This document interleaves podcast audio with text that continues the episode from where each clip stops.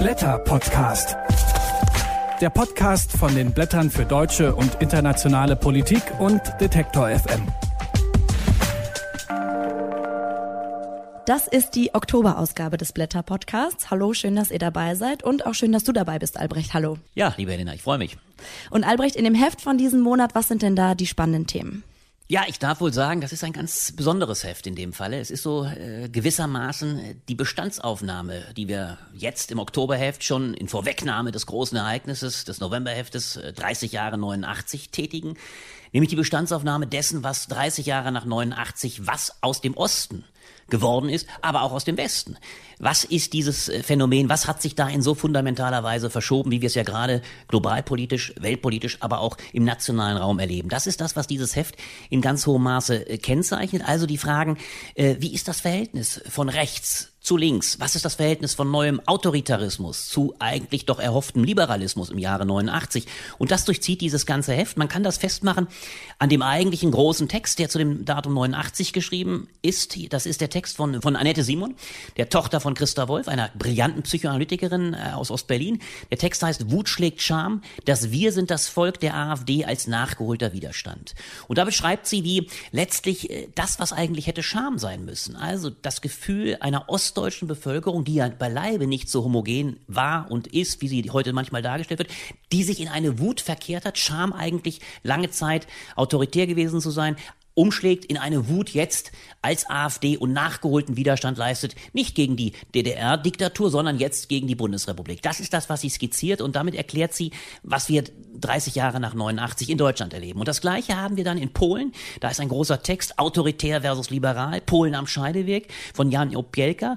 Und als dritter großer Text in dem Kontext, äh, ein brillantes Stück von Herfried Münkler, nämlich mit der Frage, mehr Westen oder mehr Osten wagen, wo er letztlich sogar dafür plädiert, dass unter der Veränderung des Westens, also der Tatsache, dass Trump-Amerika beileibe nicht mehr das Amerika des Jahres 89 ist, sondern einen autoritären Weg geht, er letztlich dafür plädiert, dass man sich geopolitisch mehr Richtung Osten, mehr Richtung Europa ausrichten muss und die Frage aufwerfen muss, wie kommt man mit Russland wieder in ein normaleres Verhältnis.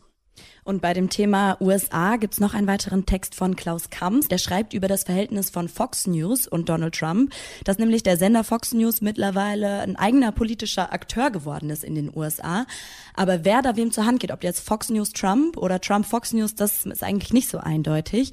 Und darüber habe ich auch mit ihm gesprochen. Er ist gleich zu hören in diesem Podcast. Ja, das passt wunderbar eben aktuell hochspannend gerade zum Impeachment, was ja gerade anliegt. Also Trump wird gerade ja durch die Mangel gedreht werden und da passt natürlich diese Frage der medialen äh, Beobachtung. Das zweite Paket, was man so sagen darf, es sind vier Kommentare, die genau auch noch einmal aufnehmen, wie ist die autoritäre Gefahr. Das ist natürlich am Beispiel Salvini in Italien.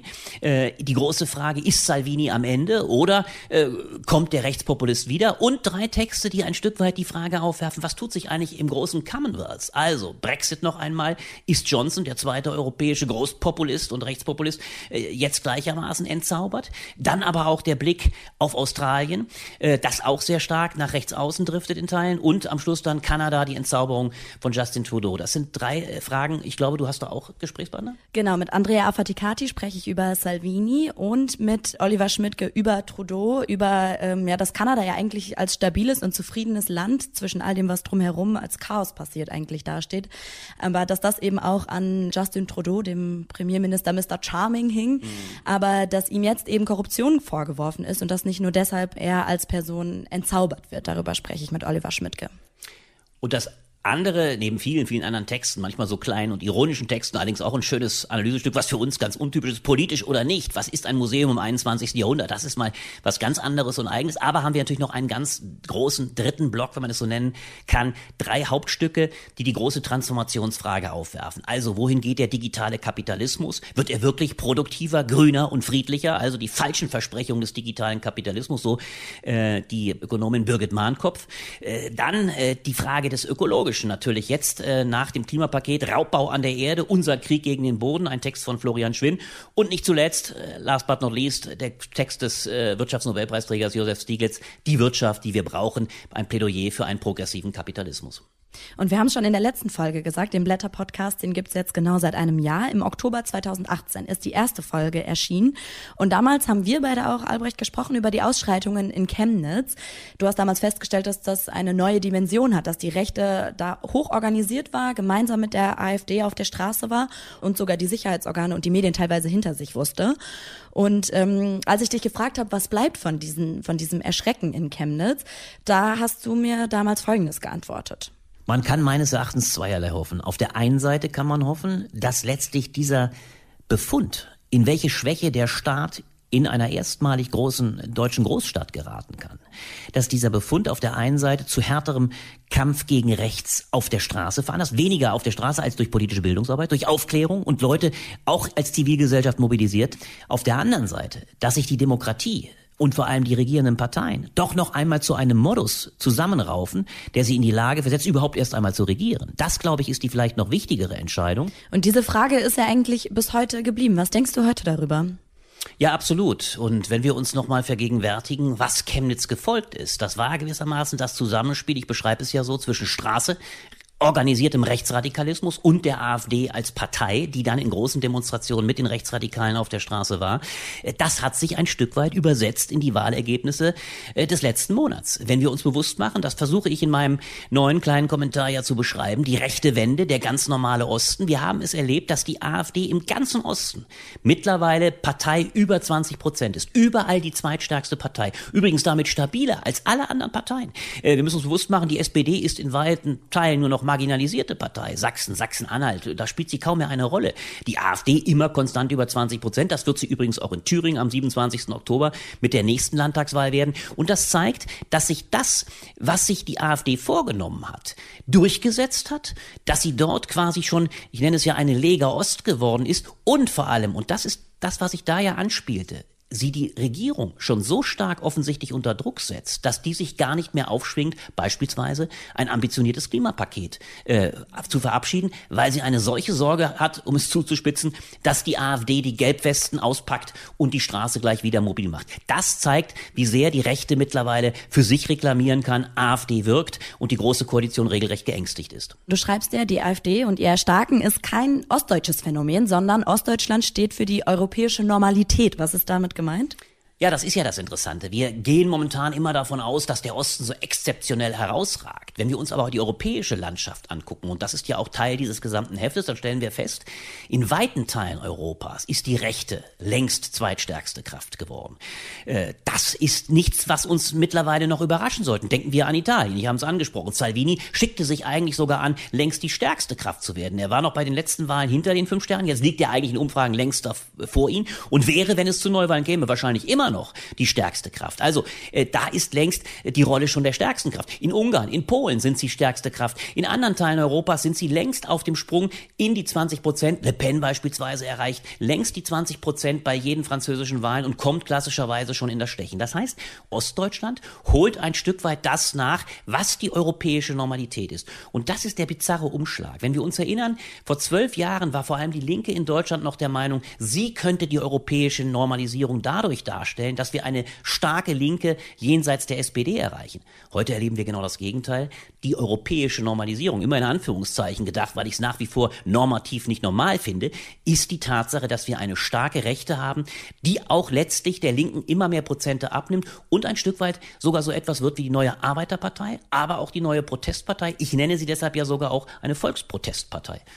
Aber wenn du es jetzt vergleichst mit Frankreich oder mit Italien, mit der rechtsnationalistischen Lega, so stark ist die AfD hier ja noch nicht. Das stimmt. Und da musst, hast du völlig recht. Äh, letztlich ist es vor allem im Gesamtbundesmittel beileibe noch nicht so. Nur, und das macht es auch wieder so ironisch, die AfD hat zwar im Gesamtmittel wohl immer noch um die 13, 14, 15 Prozent bei Umfragen.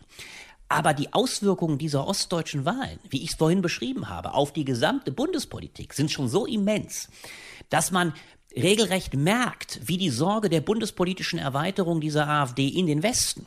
Also wir haben beispielsweise im nächsten Jahr die Wahlen in Hamburg, aber vor allem haben wir auch, das ist nicht zu verachten, Kommunalwahlen in Nordrhein-Westfalen, wo die AfD auch sehr stark in den sozial schwach gelagerten Städten vordringt. Diese Angst ist immens und sie setzt momentan schon die Bundesregierung offensichtlich so sehr unter Druck, dass sie sich nichts mehr traut. Also die Angst davor, in der Klimapolitik mit sozialen Härten agieren zu müssen, äh, ist etwas, was diese AfD größer macht, als sie ist. Und deswegen beschreibe ich auch, dass wir es mit, einer, mit einem Phänomen einer fatalen Normalisierung zu tun haben.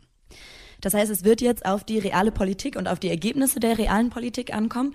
Wenn wir uns jetzt die Verhandlungen gerade in Sachsen und in Brandenburg angucken, was müssen die Parteien da jetzt leisten?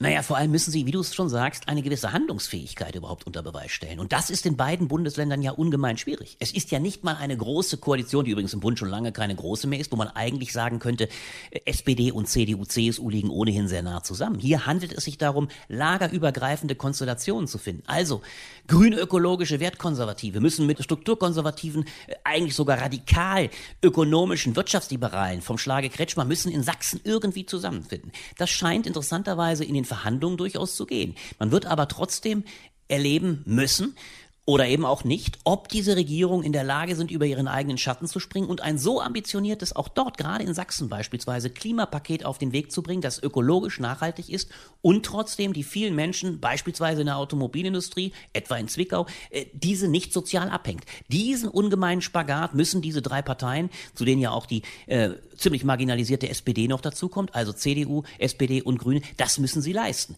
Gelingt es ihnen nicht, dann wartet wieder die AfD in der Abseite. Herr Gauland sagt, wir könnten längst bürgerliche Mehrheiten zu Wege bringen. Äh, wenn nämlich in Sachsen zu den knapp äh, 35 Prozent äh, für die CDU, die dann 27 Prozent noch der AfD kämen, dann läge man klar über 60 Prozent. Das ist das Lockmittel der AfD und so kann sie wie ein Geier auf das Scheitern dieser Koalition lauern. Ja, es ist also wichtig, dass Kenia stark zusammen ist, aber es ist nicht auch wichtig, dass in der Opposition ein Gegengewicht zur AfD entsteht, also dass die Linke sich wieder aufbaut? Das ist der Kern und das ist genau der springende Punkt. Die Linkspartei hat in ihrer Rolle als Protestpartei, aber auch als Kümmererpartei des Ostens so stark verloren, zwar nicht direkt an die AfD, es waren vor allem die Nichtwähler, die die AfD so stark gemacht haben. Aber die Tatsache, dass die Linkspartei diese gar nicht mehr erreicht, sondern dass die AfD diese Nichtwählerinnen und Wähler erreicht, ist eine ganz fatale Aussage, weil es sagt, die Linkspartei ist nicht mehr das Sprachrohr der von der Globalisierung getroffen. Und das verweist natürlich auch auf ein großes Dilemma der Linkspartei. Sie ist in den letzten Jahren nicht mehr als die Partei aufgetreten, die sie am Anfang war, auch als die Vertretung der Ostdeutschen, als die Vertretung der sogenannten kleinen Leute, als die Kümmererpartei. Es hat sie, dieser fatale Streit, der ja in der Linkspartei ausgetragen wurde, zwischen einem nationalen Lager um Sarah Wagenknecht und einem rein universalistisch-europäischen Lager um Katja Kipping, dieser desaströse Streit hat sie ungemein, hat ihr ungemein geschadet. Und der Abgang von Wagenknecht, die ja dann sich als unterlegen fühlte, noch einmal mehr, denn der vermeintliche Sieg von äh, Katja Kipping hat sich im Endeffekt als ein Pyrrhussieg erwiesen. Äh, es blieb am Schluss nur noch eine universalistische Position, also offene Grenzen und sonstiges. Das hat aber verkannt, dass die Wählerschaft gerade im Osten eigentlich weit mehr die Rolle der Kümmererpartei wollte, also auch die Nationalschutzbeauftragten, die dafür sorgen, dass dort die Globalisierung nicht zu hart zuschlägt. Und wenn der Linkspartei es nicht gelingt, auch diese Rolle wieder zu übernehmen, dann wird die AfD weiter wachsen, dann werden diese Wählerinnen und Wähler auf Dauer verloren sein und das wäre fatal für zukünftige linke Bündnisse. Dann kann man sich Rot-Rot-Grün oder Grün-Rot-Rot, wovon man heute wahrscheinlich eher sagen müsste, dann kann man das vergessen. Das sagt Albrecht von Lucke. Vielen Dank. Albrecht. Danke dir, Elena.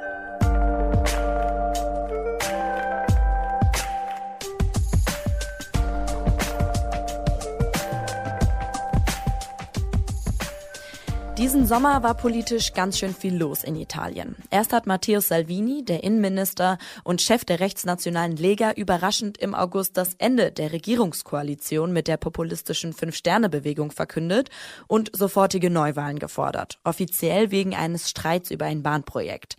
Und dann haben nach jahrelang gegenseitigen Anfeindungen die Fünf Sterne und die Sozialdemokraten wieder zusammengefunden und innerhalb von wenigen Tagen eine Koalition geschmiedet.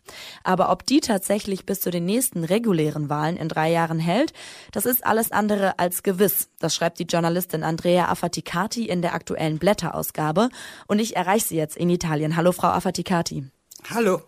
Guten Tag. Sie schreiben, der Verlierer dieses Sommers, der steht eindeutig fest. Das ist Matteo Salvini. Er hat sich mit dem Aufkündigen der Regierungskoalition einfach verzockt. Worauf hat er denn eigentlich gepokert? Er war sicher, dass nachdem er die Regierungskoalition, mit der er jetzt gerade zusammen war, also mit der Fünf-Sterne-Bewegung, war er sich sicher, dass Neuwahlen einberufen worden wären, was aber nicht der italienischen Verfassung äh, entspricht. Denn wenn es eine mögliche weitere Mehrheit im Parlament gibt, ist es Pflicht, nicht nur kann der Staatsoberhaupt, dieses Pflicht vom Staatsoberhaupt zuerst diese Möglichkeit auszuloten und sollte die dann nicht äh, zustande kommen, dann wären Neuwahlen äh, fällig. Also er hat gehofft, dass es Neuwahlen gibt und dass seine Lega dann die stärkste Kraft in Italien wird. So ist es aber nicht gekommen, also ist es letztendlich an einer Selbstüberschätzung gescheitert. Es war eine Selbstüberschätzung, wobei es für uns, auch für die, die sich mit Politik näher beschäftigen, nicht klar, warum er so gehandelt hat, denn er wusste ja, er, Salvini ist seit zwei, zweieinhalb Jahrzehnten in der Politik. Also er müsste und er kennt sehr wohl auch die Verfassung. Er hat wahrscheinlich auch darauf getippt, dass die Sozialdemokraten niemals mit der Fünf-Sterne-Bewegung eine Regierungskoalition bilden würden. Darin hat er sich aber dann auch verrechnet. Jetzt räumt Salvini aber noch nicht ganz das Feld. Den 19. Oktober, den hat er jetzt zum Tag des italienischen Stolzes ausgerufen und will an diesem Tag seine Anhänger in Rom versammeln. Das heißt, war das jetzt noch nicht sein Ende?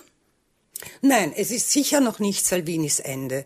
Denn äh, jetzt abgesehen von dieser großen äh, Demonstration, die er für Mitte Oktober angekündigt hat, ist ein weitaus wichtiger Termin im äh, Oktober. Und zwar am 27. Oktober sind Regionalwahlen in Umbrien. Es sind zwar Regionalwahlen, aber äh, da wird man zum ersten Mal sehen, ob äh, die Wähler, seine Wähler, ein Teil seiner Wähler, hm, sagen wir, zu den fünf Sternen gegangen sind oder vielleicht sogar zu, zu Fratelli d'Italia, das ja eine noch weiter rechts äh, gelegene Partei ist, wie sich die Wähler von Silvio Berlusconi verhandeln und ob auch von der Fünf-Sterne-Bewegung etliche Wähler zur Lega übergreifen.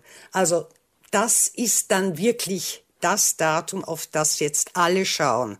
Und wenn wir jetzt auf die neue Regierungskoalition schauen aus Fünf-Sterne-Bewegung und Partito Democratico, den Sozialdemokraten, dann hat da zusammengefunden, was eigentlich nie zusammengehören wollte. Wie war das denn möglich? Äh, weil es in Italien leider sehr oft nicht um die Inhalte geht, sondern um den Machterhalt. Es gibt in Italien einen Begriff, der heißt Trasformismo, also wie man sich dass man sich sehr wohl sehr bewegen und wandeln kann. Man könnte sagen, einen Häutungsprozess. Man geht von links nach rechts oder man geht von rechts nach links. Und äh, wenn es dem Machterhalt dient, dann äh, findet auch das zusammen, was eigentlich nicht zusammengehört. Wobei auch in diesem Fall Matteo Renzi eine große Rolle dabei gespielt hat, denn er war es ja, der 2018 nach den äh, Parlamentswahlen gegen eine Koalition mit der Fünf-Sterne-Regierung war und jetzt stattdessen äh, dafür plädiert hat, doch mit der Fünf-Sterne-Bewegung eine Regierung zu bilden.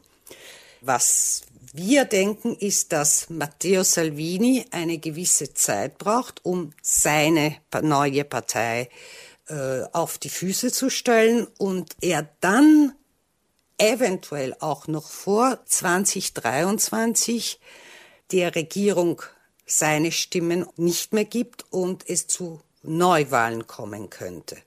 Die Partie, was man hier immer sagt, ist, dass sich am Ende es ein ein Machtspiel zwischen diesen zwei Matteo ist, also Matteo Salvini von der Lega und Matteo Renzi mit seiner jetzt neuen Partei Italia Viva. Und das Spiel ist noch nicht ausgespielt. Es kommt jetzt darauf an, wie die nächsten Regionalwahlen ausgehen werden. Das heißt, jetzt die in Umbrien und Anfang nächstes Jahr ist eine in Kalabrien und eine in Emilia-Romagna. Also die, diese Zeit bis Anfang nächstes Jahres wird sehr spannend sein. Also Sie vermuten, dass Salvini sich jetzt nochmal aufrafft und dann bis 2023 tatsächlich das erreichen wird, was er eigentlich schon jetzt vorhatte, die Regierung stürzen und damit stärkste Kraft werden? Ja, er könnte es schaffen. Aber er schafft es, wenn Matteo Renzi diese Regierungskoalition aufkündigt. Also er braucht unter Anführungszeichen die Hilfe von Matteo Renzi, um das zu machen. Also sein Scheitern braucht er. Ja.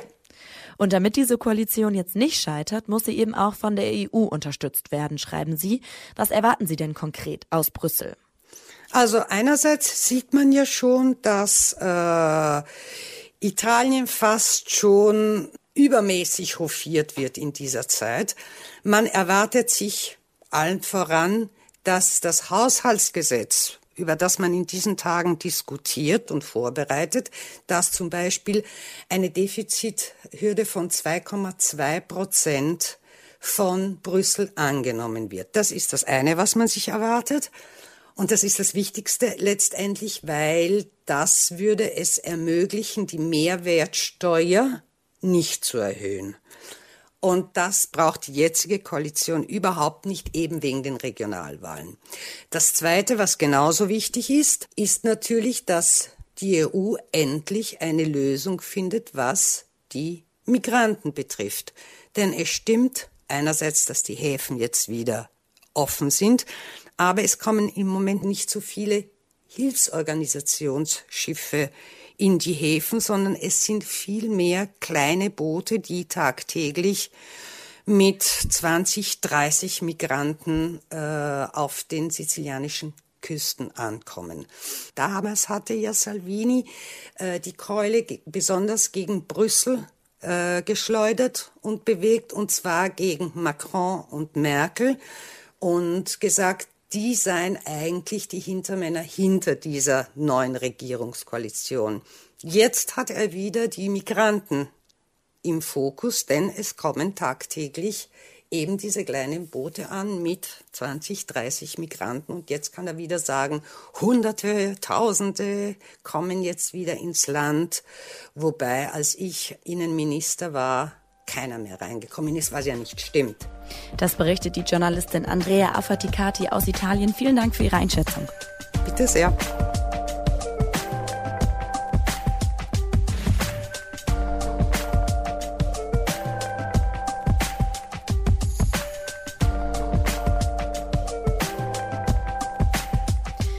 Kanada scheint ein bisschen so wie eine Insel der politischen Stabilität und Zufriedenheit zwischen all dem, was so drumherum passiert.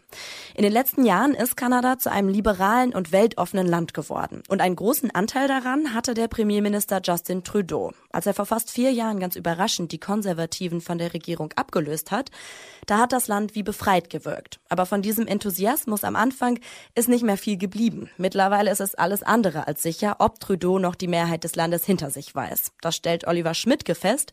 Er ist Politikwissenschaftler und Direktor des Center for Global Studies an der University of Victoria in Kanada. Und genau da erreiche ich ihn jetzt. Hallo, Herr Schmidtke. Guten Tag. Trudeau, dem Mr. Charming, wird jetzt ausgerechnet Korruption vorgeworfen, dass er Ermittlungen von seiner damaligen Justizministerin gegen einen Baukonzern in seinem Wahlkreis einfach unterdrücken wollte. Bei all dem, was man sich jetzt von ihm erhofft hat, ist Trudeau ein Blender gewesen?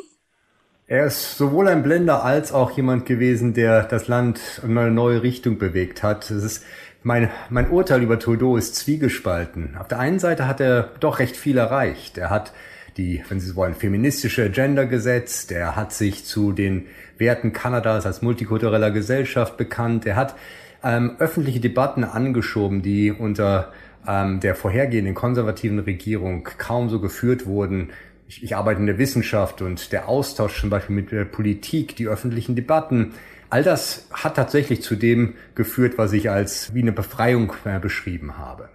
Auf der anderen Seite kann aber auch nicht abgestritten werden, dass die Rhetorik, mit der Trudeau damals die Wahlen gewonnen hat, weit über das hinausgeht, was er wirklich erreicht hat. Und ähm, die, dieser Skandal, den Sie kurz angesprochen haben, ist symptomatisch für das, was ähm, Trudeau mit seinen Liberalen erreicht hat. Auf der einen Seite das Versprechen größere Gleichheit, größere Inklusion, auf der anderen Seite aber auch die starke Bindung an die Machtelite, auch die, die wirtschaftliche Machtelite des Landes. Und das ist typisch für die Liberalen hier und ähm, offenkundig ist die, die Stellung äh, Trudeaus nicht so stark gewesen, dass er den Wirtschaftsinteressen, die sehr stark ähm, in Ottawa an ihm gewirkt haben, äh, dem widerstehen konnte. Und in der Hinsicht ist dieser Skandal praktisch ähm, stellvertretend für die große Nähe der Liberalen auch zur Großindustrie ähm, zeigt es auf die, die Widersprüche in der Regentschaft von Justin Trudeau. Jetzt gab es bei all diesen Versprechungen, die er gemacht hat, besonders zwei große Enttäuschungen, von denen Sie schreiben. Welche waren das? Das eine war die versprochene Wahlrechtsreform. Trudeau hat gesagt, Kanada wird nicht wieder unter dem britischen Mehrheitswahlrecht die nächste Wahlen bestreiten. Aber dieses, diese Reform ist nie auf den Weg gebracht worden. Scheint eine der Ironien zu sein, dass sobald eine Partei an der Macht ist, sie kein Interesse mehr hat, das Mehrheitswahlrecht abzuschaffen, weil es normalerweise der starken Partei sehr in die Hände spielt. Und das andere war die Entscheidung über die Pipeline, die von Alberta aus den Tar Sands oder Oil Sands nach British Columbia gebaut werden soll. Und da hatte sich eigentlich Justin Trudeau als der große Verfechter ähm, von einer, einer progressiven Umweltpolitik präsentiert, um dann aber etwas später diese Pipeline selbst mit staatlichen Mitteln, mit mehreren Billionen Dollars zu kaufen, um sicherzustellen, dass das Bitumen, dieses verdünnte Öl, der Ölsand an die Küsten gelangt. Und das ist ähm, etwas, was viele eher progressive Wähler ihm nur schwer äh, vergeben können, weil diese Unterstützung der Ölindustrie, der Bau der Pipeline mit dem Zielen, äh, dem Pariser Klimaabkommen in einem kaum auflösbaren Widerspruch stehen und äh, dem hat Trudeau sich noch nicht so gestellt und ähm, es, es zeigt einfach wieder die Nähe zur Industrie auf der einen Seite und der anderen Seite seine progressiven Wahlversprechen, die nur schwer in Einklang zu bringen sind. Aber jetzt sind ja eigentlich in vielen Ländern solche Widersprüche zwischen Versprechen, Wahlversprechen und der Realität gar nicht so selten, sind eigentlich ganz normal. Wieso wiegt das in Kanada gerade so schwer? Es ist schlicht einfach so, dass Trudeau wird jetzt genau an den Standards gemessen, mit denen er sich selbst präsentiert hat. Und äh, vielleicht kann ich Ihnen Hörern kurz äh, erzählen, was nach dem Artikel, den ich geschrieben habe, war so eine typische Situation. Ähm, es tauchte ein Video auf, natürlich lanciert von den Konservativen in der Wahl, dass Trudeau zeigte, wie er mit schwarz angemaltem Gesicht auf einer Halloween-Party als Aladdin aufgetreten ist. Und äh, normalerweise würde man sagen, 20 Jahre her, ähm, er weiß sich ja heute besser und es war ein äh, ein, ein Versehen, aber natürlich für jemanden, der, der so offen sich gegen äh, Rassismus äh, für eine einschließende Gender eingesetzt hat, war das ein Debakel zu sehen, dass er eigentlich ohne jede Scheu ähm, als Aladdin, als schwarz angemalter jemand aus einem ganz anderen Kulturkreis aufgetreten ist. In der Hinsicht äh, sind diese Widersprüche, die ich beschrieben habe, zum Beispiel auch eine feministische, äh, auf den Menschenrechten aufbauende Außenpolitik und dann der Verkauf der schweren Waffen nach Saudi-Arabien. All das kennen wir ja auch aus anderen Kontexten, aber das wiegt schwer bei jemandem, äh, wie Trudeau, der diese Wahlversprechen gemacht hat. Mhm. Jetzt stehen Ende Oktober neue Parlamentswahlen an und weltweit profitieren Rechtspopulisten ja gerade eben davon, dass Bürgerinnen und Bürger vom Establishment enttäuscht sind von genau diesen Widersprüchen zwischen Versprechen und Realität. Ist das jetzt auch in Kanada die Sorge? Insgesamt lässt sich das auch in Kanada ablesen, dass es eine größere Distanz zum Politikbetrieb gibt, ähm, dass gerade jüngere Leute nicht mehr zur Wahl gehen. Also ganz ähnliche Entwicklungen wie in anderen liberalen Demokratien. Ähm, man könnte argumentieren, dass das Mehrheitswahlrecht zumindest äh, die Aufstieg von rechtspopulistischen Parteien beschränkt, weil in diesem hiesigen System muss man ja einen ganzen Wahlkreis gewinnen, um im Parlament repräsentiert zu werden. Und das sind für die, die Rechtsaußen eher schwierig, das ist schwierig zu erreichen. Und wahrscheinlich wird es auch den neuen äh, politischen Partei auf der Rechten äh, in Kanada nicht gelingen, auch nur ein äh, Mandat im Parlament zu gewinnen. Also in, in der Hinsicht, zumindest ähm, was die Wahlen angeht, äh, wird es nicht zu einer größeren Repräsentanz der Rechtspopulisten im Parlament kommen. Aber die Enttäuschung ist doch spürbar im Land. Und ich glaube, auch das ist die große Gefahr für Justin Trudeau, dass äh, die Leute vielleicht nicht den Willen haben, sich nach rechts zu bewegen und die Konservativen ins Amt zu wählen. Aber auf der anderen Seite die, die große Aufbruchsstimmung und der, auch der Wille, sich wieder in der äh, parlamentarischen Demokratie zu engagieren, ist besonders bei jüngeren Leuten gewichen. Und heute ist auch der Tag des Climate Strikes ähm, hier und es sieht eher so aus, als wenn gerade die jüngeren Leute ihren Protest anders äh, artikulieren als nun über die, die Wahlen und das parlamentarische System. Und das ist eine längerfristige Gefahr natürlich, dass die Enttäuschung über die Politik, die auch hochtrabende und vielversprechende Politik Trudeaus irgendwann in Frustration und in eine Abkehr äh, vom politischen System umschlägt. Und was erwarten Sie unter diesen Bedingungen für einen Ausgang bei dieser Wahl? Kann der stärkste Konkurrent Andrew Scheer von der konservativen Partei jetzt sich freuen? Eigentlich schon, aber ähm, es gibt keinen ausgesprochenen Wunsch nach, ähm, nach einer Umkehr, nach einem Wechsel in, in Kanada. Und Andrew Scheer ist eine eher blasse Figur, kein großes Charisma und er ist belastet immer noch mit der Erbschaft ähm, der Jahre unter unter Harper, der Konservativen, fast zehn Jahren, die sie das Land regiert haben. Ich glaube im Augenblick nicht, dass ein großer Wille besteht, wieder in diese, ähm, an dieses Erbe anzuknüpfen. Ähm, den Umfragen zufolge liegen beide Parteien, die Liberalen und die Konservativen, gleich auf, wobei die Liberalen unter Trudeau wohl den Vorteil haben, eine größere Anzahl von Sitzen auf sich vereinigen äh, zu können. Also es hat wieder mit dem Wahlrechtssystem zu tun.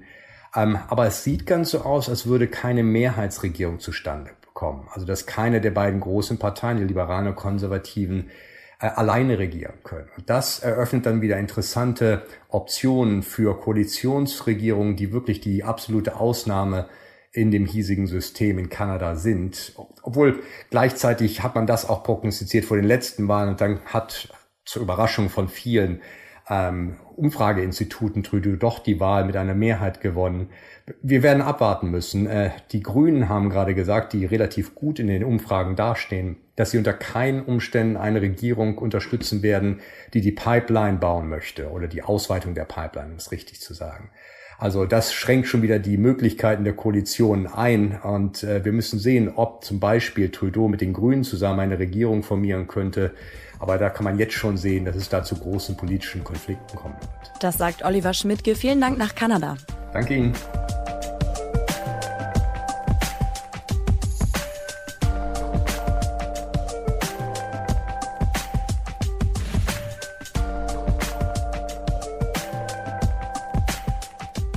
Dass der US-Fernsehsender Fox News konservativen Tendenzjournalismus betreibt, das ist schon seit langem bekannt. Aber seitdem Donald Trump Präsident ist, hat sich der Sender zu einem eigenen politischen Akteur entwickelt. Und damit hat Fox News heute eine große Definitionsmacht darüber, was den amerikanischen Konservatismus bestimmt.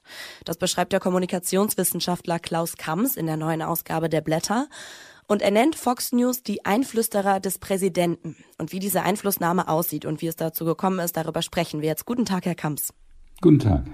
Herr Kamps, das Spannende ist ja, wie Sie beschreiben, wer da wem zur Hand geht, ob jetzt der Sender dem Präsidenten oder umgekehrt, das ist eigentlich gar nicht so eindeutig. Also wenn wir uns das mal konkret anschauen, wo ist denn Fox News mittlerweile schon zum politischen Akteur geworden? Also erstmal zum Mechanismus vielleicht, weil man sich ja vorstellen mag, dass eine Nachrichtenorganisation, die sich parteipolitisch ausrichtet, vielleicht einfach nur so, so etwas wie ein, ein Echo ist, eine, ein Schallraum, eine Art äh, Mini-Propagandasender, der einfach wiedergibt, was die Regierung sagt.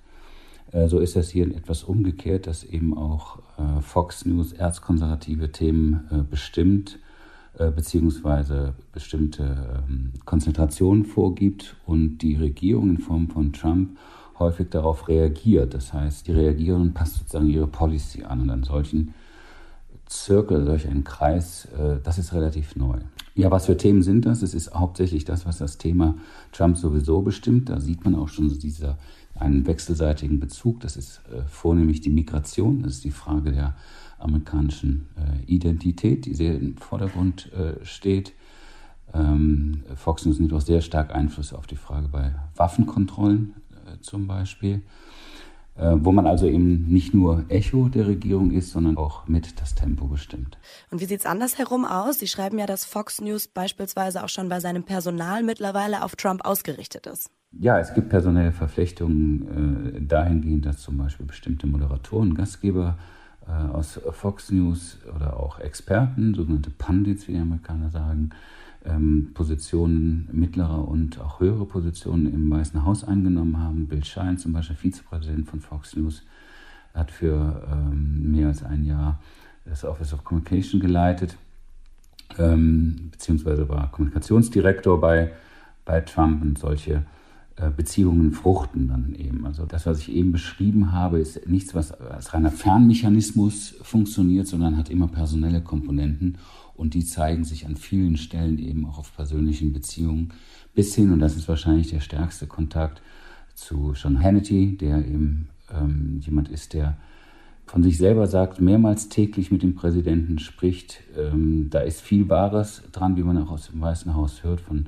Mitarbeitern ähm, die ihn mittlerweile Shadow Chief of Staff nennen. Das heißt, hier besteht auch eine ähm, ganz konkrete, tagesaktueller äh, Kontakt zum Präsidenten und dort wird natürlich auch Politik gemacht, dort werden Argumente ähm, beschrieben, dort wird unter Umständen auch Druck gemacht, sodass tatsächlich einzelne Personen und nicht, nur, nicht nur der Sender insgesamt äh, seine konservative ähm, Haltung durchreicht. Und wenn wir uns jetzt anschauen, wie es dazu gekommen ist, jetzt war Fox News schon vor Trump, vor der Präsidentschaft Trumps ein konservativer Sender und auch da schon mit einem ideologischen Einschlag.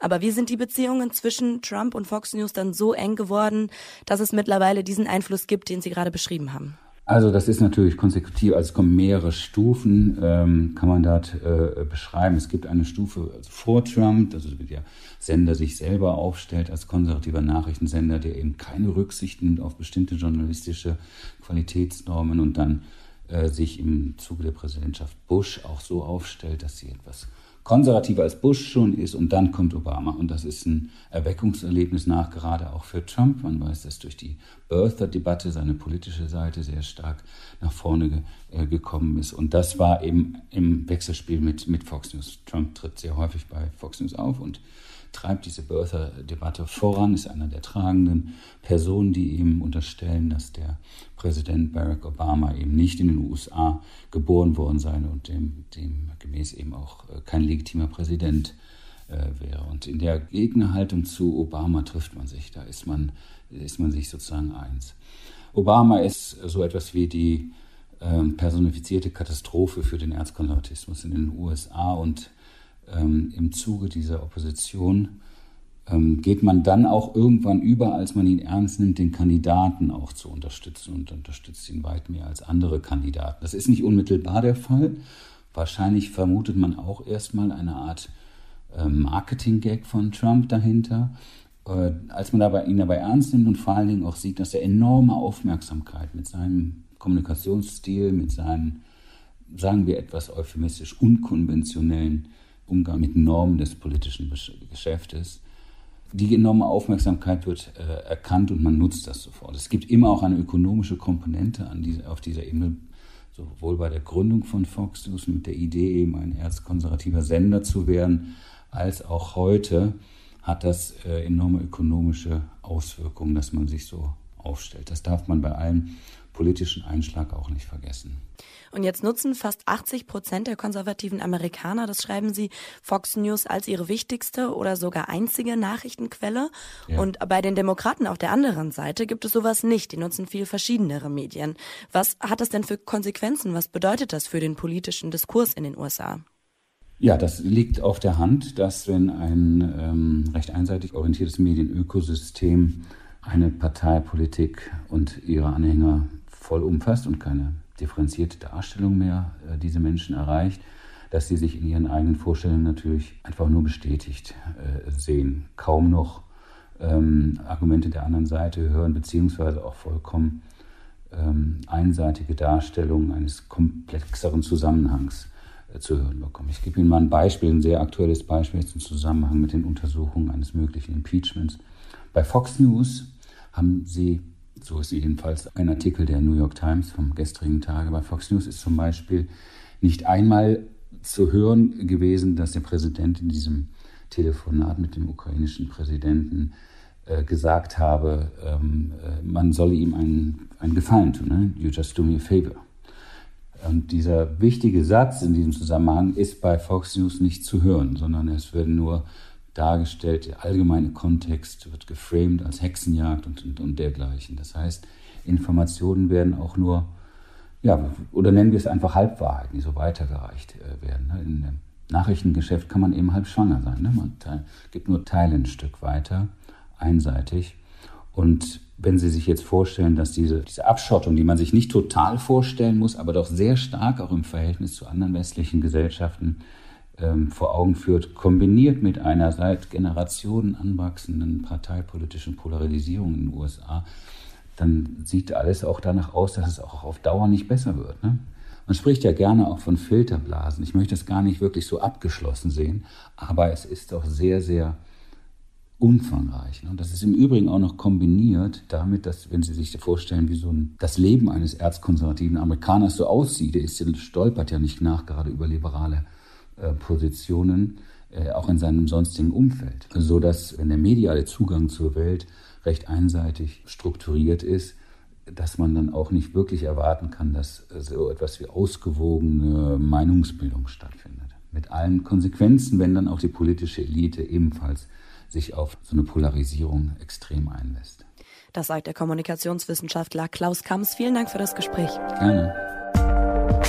Und wir blicken auf die kommende Ausgabe, auf das Novemberheft. Welche Themen werdet ihr da haben, Albrecht? Ja, wir haben noch einmal natürlich, daran führt kein Weg vorbei. Es ist das Novemberheft und dann das wirklich einstiegige äh, Revolutions- oder Wendeheft. Und genau mit dieser Frage trägt sich Jens Reich, der nämlich die Frage aufwirft, was war dieses Datum eigentlich? Nochmal die beiden Zentralbegriffe Wende, das war ja äh, interessanterweise der Begriff von Egon Krenz, mit der er versuchte, äh, die andere Begriff friedliche Revolution für die SED zu äh, kapern. Diese Begriffe nimmt Jens Reich sich vor vor und macht aber vor allem nochmal eine Analyse, was war dieses Datum und was ist aus ihm geworden, was müssen wir heute darunter verstehen.